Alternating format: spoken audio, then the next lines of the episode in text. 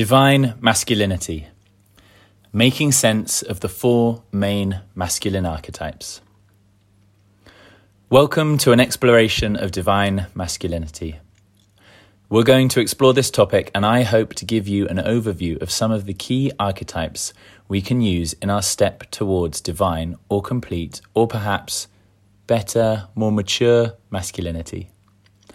This is intended for women as much as men, and especially for anybody who places themselves between these polarities, as I do. In sharing this, I'm not suggesting that I'm a mature version of the divine masculine. Well, no more than anybody else is. We all have this potential resting within us, and part of our work now is to step towards these fuller versions of ourselves. Not being complete, let's be honest, we are never really complete in our journey towards fullness. Even the full king archetype expressed in all his divine majesty is still a step on our journey. Well, except maybe for Aragorn. He nails it. Not being complete gives me a better perspective on the challenges we face in today's world, particularly as immature men growing up in a world devoid of ritual rites of initiation, where our elders are ostracized and in which our noble kings are instead perverted, precocious childs or tyrants intent on ruling with power and manipulation. I've attended men's circles and men's retreats. I've studied the literature, and recently I hosted a workshop at Hedone in which I received positive feedback and requests for a follow up resource. This article is inspired by that desire in the men around me to walk towards a better version of themselves. Here's how we're going to flow. What is divine masculinity? Why is this important for us all at this time? What are the four main masculine archetypes? And finally, how can we step towards a more mature version of masculinity within ourselves and within society? Two notes on my writing. I'm going to use the pronouns men and women in this article, though I feel they're insubstantial for the gender fluidity we live within our current reality. I believe all of us have an equal balance of masculine and feminine within us. And at the same time, men have a tendency to lean towards and learn from the masculine archetypes, while women have a better chance of engaging with and understanding the main feminine archetypes. I use the word archetype to refer to words that have a large symbolic meaning. Carl Jung defined the archetypes as ideas that help us understand the subconscious realm. They are ideas, symbols, words with deep and broad meaning that help us give language and provide reference points where we, when we explore our inner psychology, which is, by its nature, unknowable with the strategic mind, complex and ambiguous. As we explore the archetypal ideas inherited, inherent in masculinity, I invite a personal exploration of your own relationship to these concepts and a gentle noticing of where you feel your own development could do with some attention. I personally am working on becoming more of the warrior in my life, for example. I'm doing this by drawing clean and clear boundaries, by working with my anger in a good way, and by learning jujitsu. What is divine masculinity? Divine masculinity means full, complete, and balanced masculinity. It's men who understand their responsibility in the world who act as kings, who respect themselves and their women. It's men who are in service to the realm, egoless and proud while maintaining humility and acceptance of their limitations. Archetypally, the king is the most mature version of masculinity. Let's face it, many of us, absolutely 100% including myself in this, are not quite exhibiting their divine balanced king in their lives. In my understanding, in order to arrive at the balanced and centered version of the masculine psyche, we need to balance our lover and magician archetype. With them in a more mature space, we are ready to embrace the warrior. At least that's the order it seems to happen in most men. Once we've got our warrior in a more balanced version, we are on the path to step into our king. I'm using these archetypes a lot because they have such depth of meaning. Divine doesn't mean godly like the Christian God. It doesn't mean a man who is divorced from nature, who doesn't get dirty and who doesn't make love. It's not a man who wears white robes and spends all day in prayer, though that's okay if that's your bag. I believe our new divine masculinity is the inner, intertribal rainbow warrior the Hopi prophecy spoke of. It's the man who spans academia and tantra. It's the man who walks whose work is aligned with purpose and recognizes the convergence of crisis and is addressing it as best he can. It's the man who wakes up at 6 a.m. with his kids, empties the dishwasher, and makes his lover tea in bed while he takes the kids to the bus. It's divine also to recognize your limitations, to be with the grief of lost wisdom, to acknowledge the mountain before us to climb, and, importantly, to be stepping in a noble and empowered way up the first few steps. That's how I feel.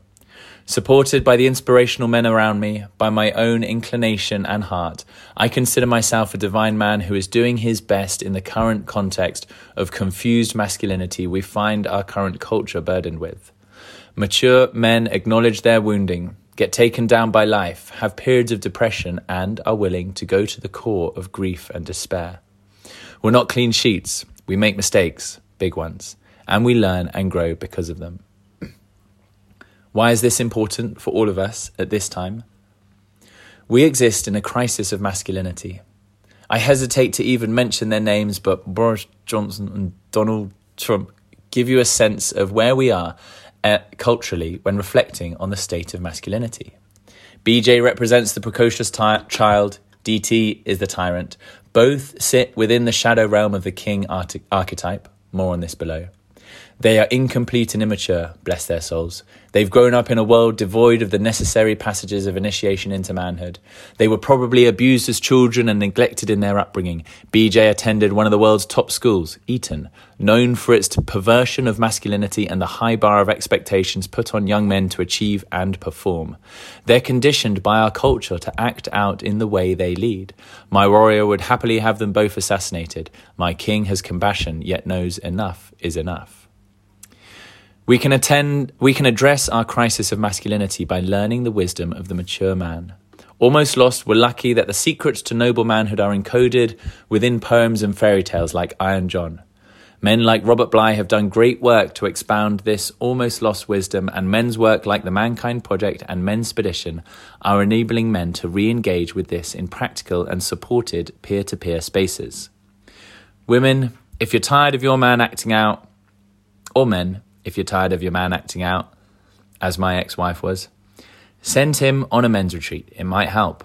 And you're drawing a boundary in the face of his immaturity and lack of respect for your sacred sexuality, or whatever else it may be that your man is showing up deficient and immature, may just be the gift of the call to adventure that he really needs right now. Don't mollycoddle your man. See his inner king. Treat him as such. Men, if you're tired of acting out, as I was and sometimes still am, take yourself off on a retreat. That might that might be time alone in the wilderness. Men since time immemorial have found nourishment and development within the wilderness. Better, I'd maintain, would be to maintain to attend a men's expedition retreat or a local men's group. Although not always my bag, everything I've done like this has helped me grow and develop, even if that grow, growth has been a clear lack of resonance and better understanding of the kinds of men's work I'd like to be attending. Last month, I attended a week long retreat hosted by the brilliant Men's Expedition group here in the UK and found the whole experience totally nourishing and supportive. I can highly recommend their work. What are the four main masculine archetypes? In the Jungian anal- analysis of our psychology, it appears there are four main masculine archetypes the king, the lover, the warrior, and the magician. Robert Moore and Douglas Gillette both such handsome, beardy men wearing woolen jumpers. Explore these archetypes in their great book, King, Warrior, Magician, Lover Rediscovering the Archetypes of the Mature Masculine. To give these concepts a little practical grounding, I'm going to share part of my own journey in integrating these into my life. Feel free to ignore the parts that are personal to me, they're just to give a more embodied sense of how these archetypes show up in our lives.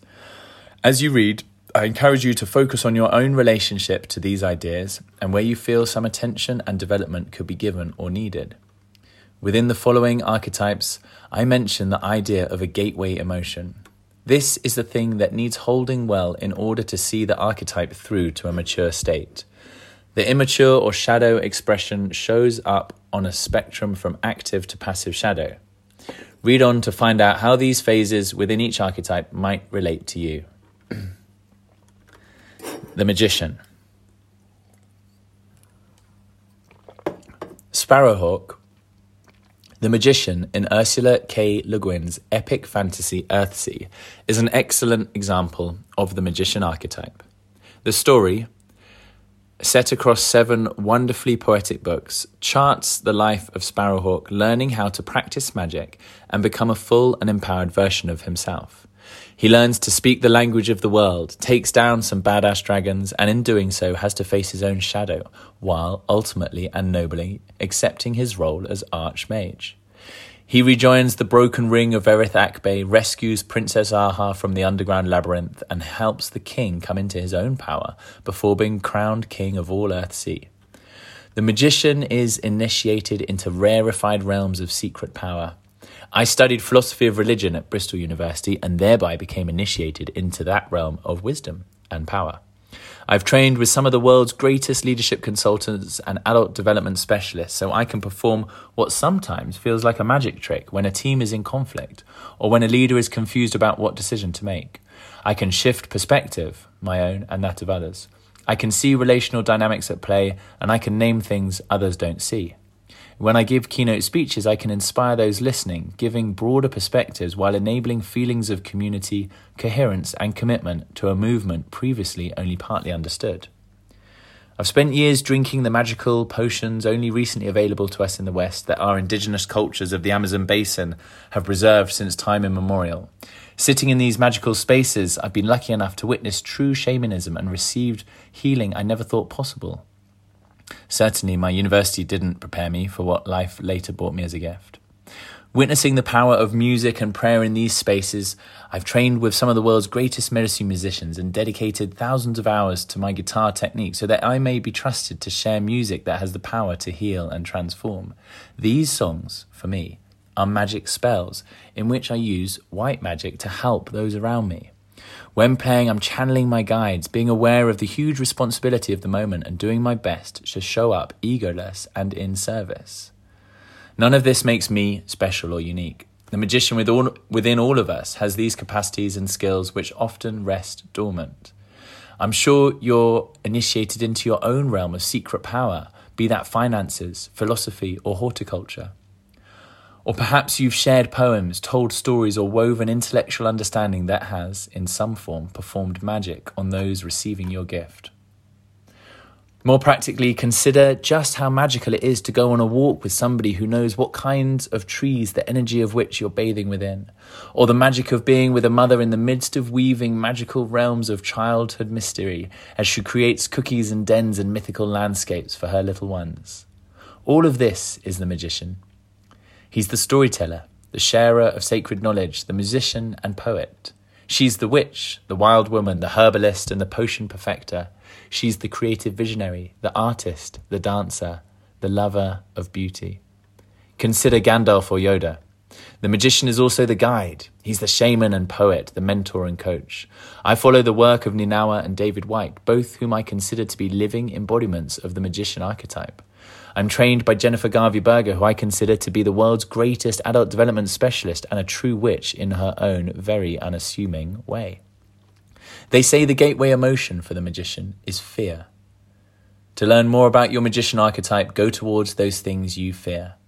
Have courage, Know that some kind of ego death is probably needed, and rest assured that men and women have gone through the harshest initiation processes since the beginning of time to help ensure that true development takes place. This is the balanced and mature version. In the shadow of each archetype, we have the passive and active pole. The active shadow magician is the manipulator, the one who uses his power for greed and self aggrandizement the shadow is castrated. The conjurer, unaware of his true magic or simply not knowing what a real initiation might look like. It's the man ignorant of his powers, or the one being irresponsible with his not so secret powers, is how the shadow plays out. It's the witch who manipulates for her own good. Let's explore the lover. Our lover is presence and playfulness. He's engaged by sensuality and is a lover of all sensual delights, including food, the home, the olfactory smell, landscape, as well as sound and sight. He's the man of hobbies, the amateur, literally lover in Latin, who loves his craft. He's the craftsman who perfects his model, making in the upstairs loft while sharing his love with his grandchildren. He is balanced poetic pride, erotic pride, and balanced sexuality, whatever the leaning. In fact, the more I've seen the mature lover become embodied, the more I've witnessed, both in myself and in others, the dissolution of gender as an ingredient in sexual orientation. Last year at the Hedone seminar near Berlin, I kissed a couple of men for the first time in my life. I found the experience sensually interesting, but not particularly erotically exciting. Mostly, I felt surprisingly liberated from childhood conditioning where to be gay was the worst insult anybody could think of. Haha, fuck that. No longer limited, my mature lover feels comfortable and balanced kissing men as a greeting, feels comfortable expressing emotional closeness and being touched and touching men in sensual ways. It's a glorious landscape that I was, when immature in this aspect, limited by. My world is now a better place because of a willingness to take myself to the edge of my sense making, to take a risk, a leap, a step into the unknown only available to me, knowing I would be supported by mature men around me. In doing so, I have found a new ground from which to step forward, and I actively seek out those edgy spaces of sexuality with men where I reach my edge of what I think I know. The lover is a sacred space holder. He is the one with presence in the midst of lovemaking. He's caring and attentive to his own and others' needs. He's proud of his erotic desires and his erotic nature. He shares his body and his sacred sexuality in careful and consensual ways and thereby achieves sexual delight in himself and those around him. He's respectful and careful in understanding the depth of healing available to us when interacting in tantric spaces.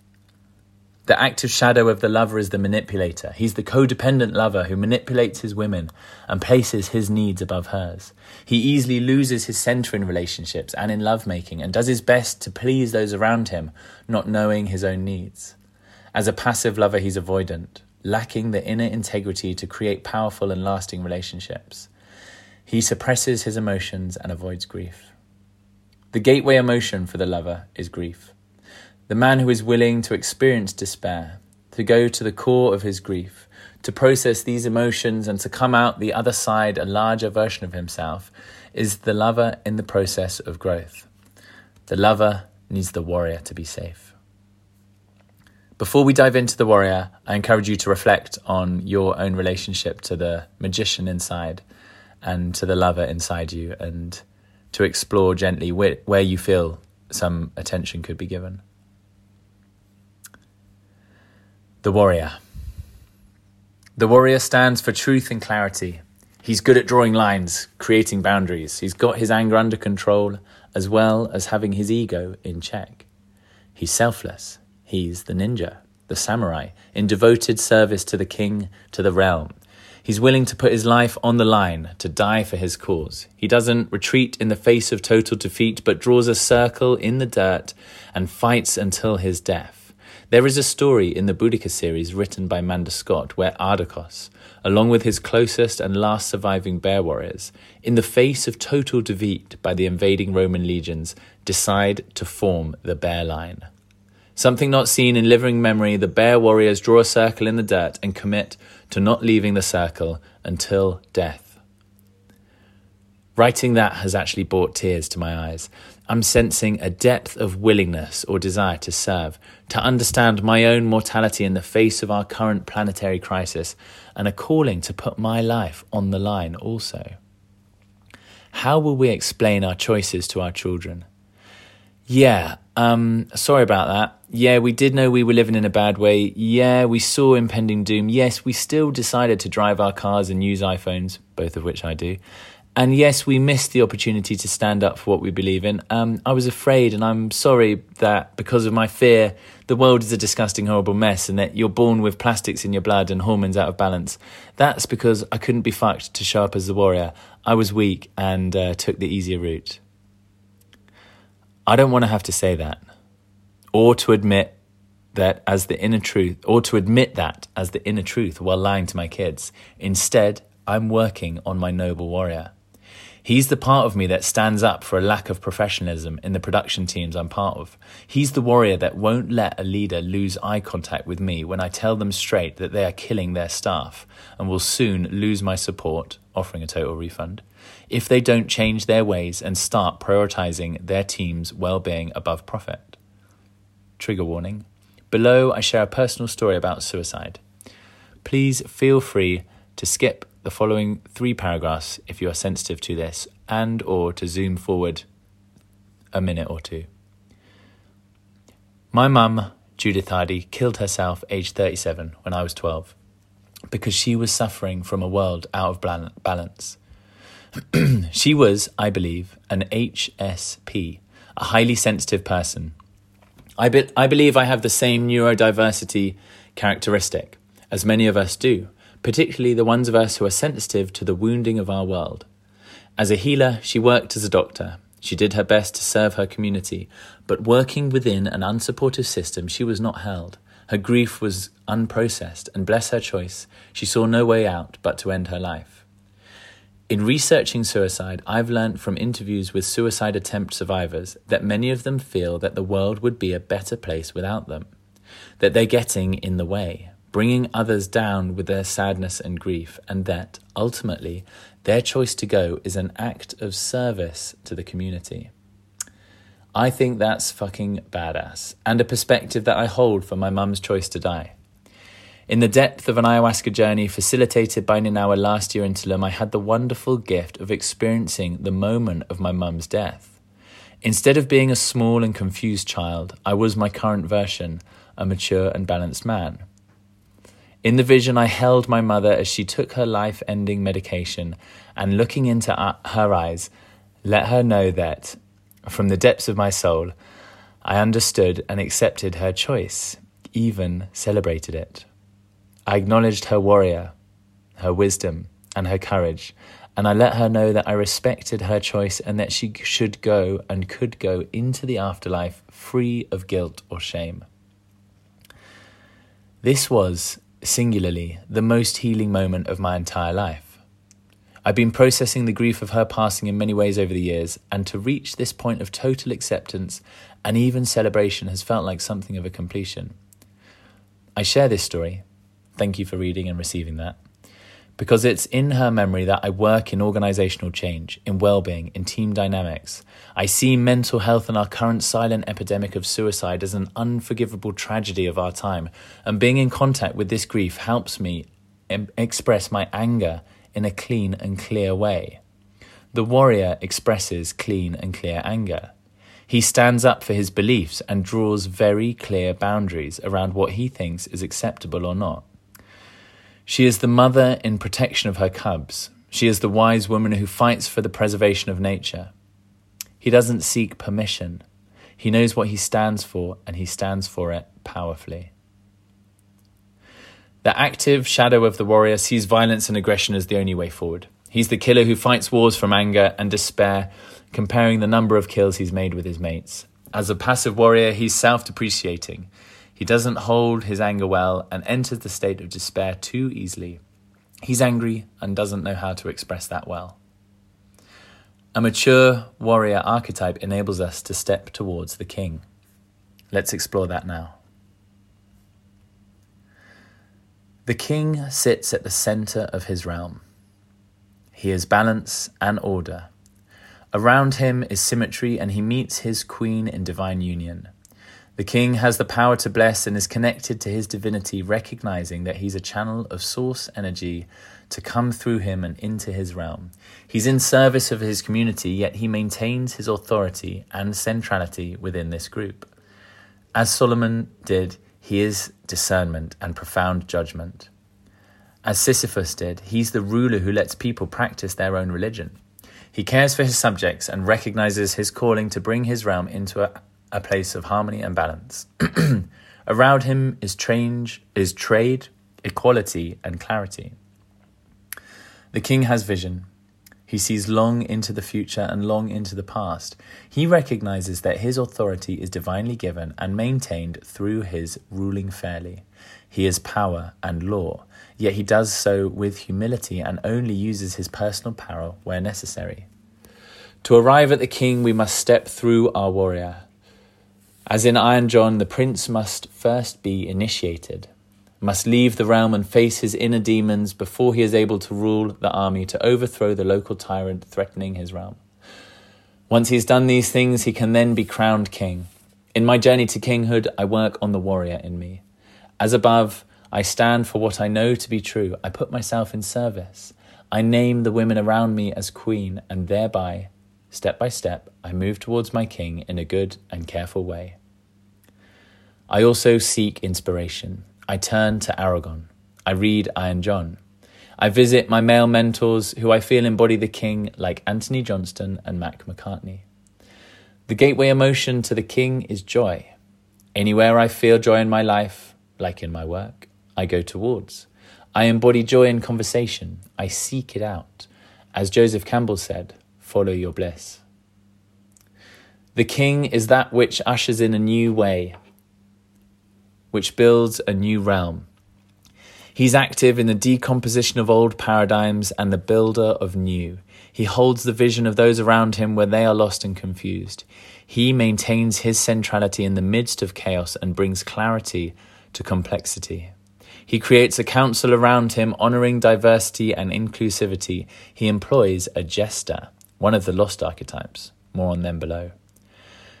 His jester points out, where nobody else would dare take the risk, that he's being an idiot and needs checking.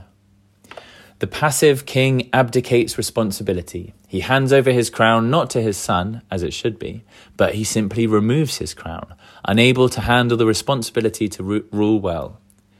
In active mode, he's the tyrant ruling for his own greed and motivated by selfishness, Remember DT and BJ mentioned above.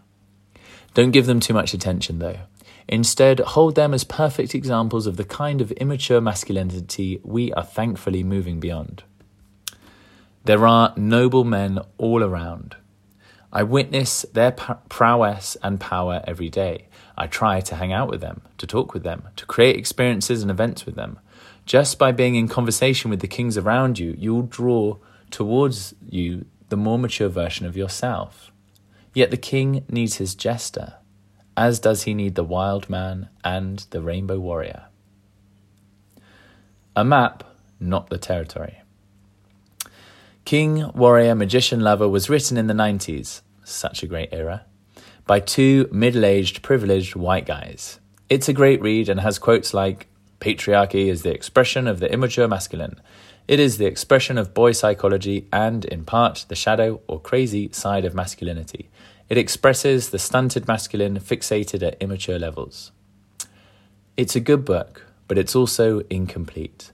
As with any archetypal matrix attempting to give shape to our unfathomable unconscious, these four main archetypes are just that main archetypes. They're also a map, not the territory. We miss certain key archetypes like the wild man. The book and fairy tale Iron John explores the importance of this character. Think where is the wild man in today's society? Women are getting in touch with their wild woman, and we would do a lot of good to learn from them in this aspect. Or perhaps better, we can learn about our wild man by, embracing and embodying the wild woman within us all. She's the naked witch covered in dirt, running through the moonlit woods at midnight, casting spells and drinking blood. Booyah. Let's do that more. I love the wild man. At the men's expedition retreat last month, at one point, around midnight actually, I stripped naked, removing all necklaces, rings, and watches, and covered myself in wet ash as I approached the circle of men sitting around the fire, all being very sensible and contemplative. Circling the shadows, I swore at a few men, licked one's beard, and shook my penis at another. Nothing major, just a small representation of the wild man who I felt had been missed out of our collective exploration. I believe we are also at a time where these old archetypes do not serve us fully. Not only are they incomplete symbolic representations, they're defined by an extremely narrow representation of masculinity, middle aged white guys. What about the drag king or the drag queen? Where does that archetype set? God knows we need them to help us through our current confusion. And what about the rainbow warrior who rides with flowers and LSD? In a narrowly Western and extremely sensible version of the archetypes, this character has no place. And yet, it is from these cultural outliers that we must take wisdom and solace and learn from their wisdom in what our collective emergent future might look like. I want to also name and honor the pansexual, gender fluid, transgender tech entrepreneur. I know somebody who, I believe, she wouldn't mind me saying, fits roughly within this description. I think it's fucking awesome that we live in a world where this kind of magical person is allowed and embraced, at least within certain very open minded and developed circles. She's a Burning Man advocate, a globally pioneering tech entrepreneur, and she, at least for me, represents a totally new kind of human being that concretely does not fit into our outdated ideas of masculine archetypes. How can we step towards a more mature version of masculinity within ourselves and within society? an invitation to action. This article is intended to give you something of a grounding in the world of masculine archetypes. I hope I've helped shed some light on how we, you, me, can all step towards a more mature adult version of ourselves. I hope I've also acknowledged the gift of our diversity we have in our culture right now and that everybody has f- felt rightly included within this exploration. In attempting to be inclusive, I've also worked to show the limitations of any system especially any system of thought developed by white men. Within this deconstruction of useful ideas, I hold an invitation to expand on my thinking here. If you resonate more with the rainbow warrior archetype, I'd love to hear how are you working towards a sense of maturity in your developmental journey? And if you resonate with the pansexual, gender fluid, transgender character, I'd love to know what you feel a mature version of humanity looks like. This is where I meet my edge of understanding. And I know that the edge is where it's at, for me at least. What works well when we find our edge is to have others help us make sense, to take in multiple perspectives, to ask better questions, and to attempt to step back and see the system that we are naming while simultaneously holding open the emergence of something new and more useful. Let's do this together. Please leave a comment, sign up to my mailing list, or share this with somebody who you think might resonate with some of the themes we've explored. Thank you for reading, and thank you for listening.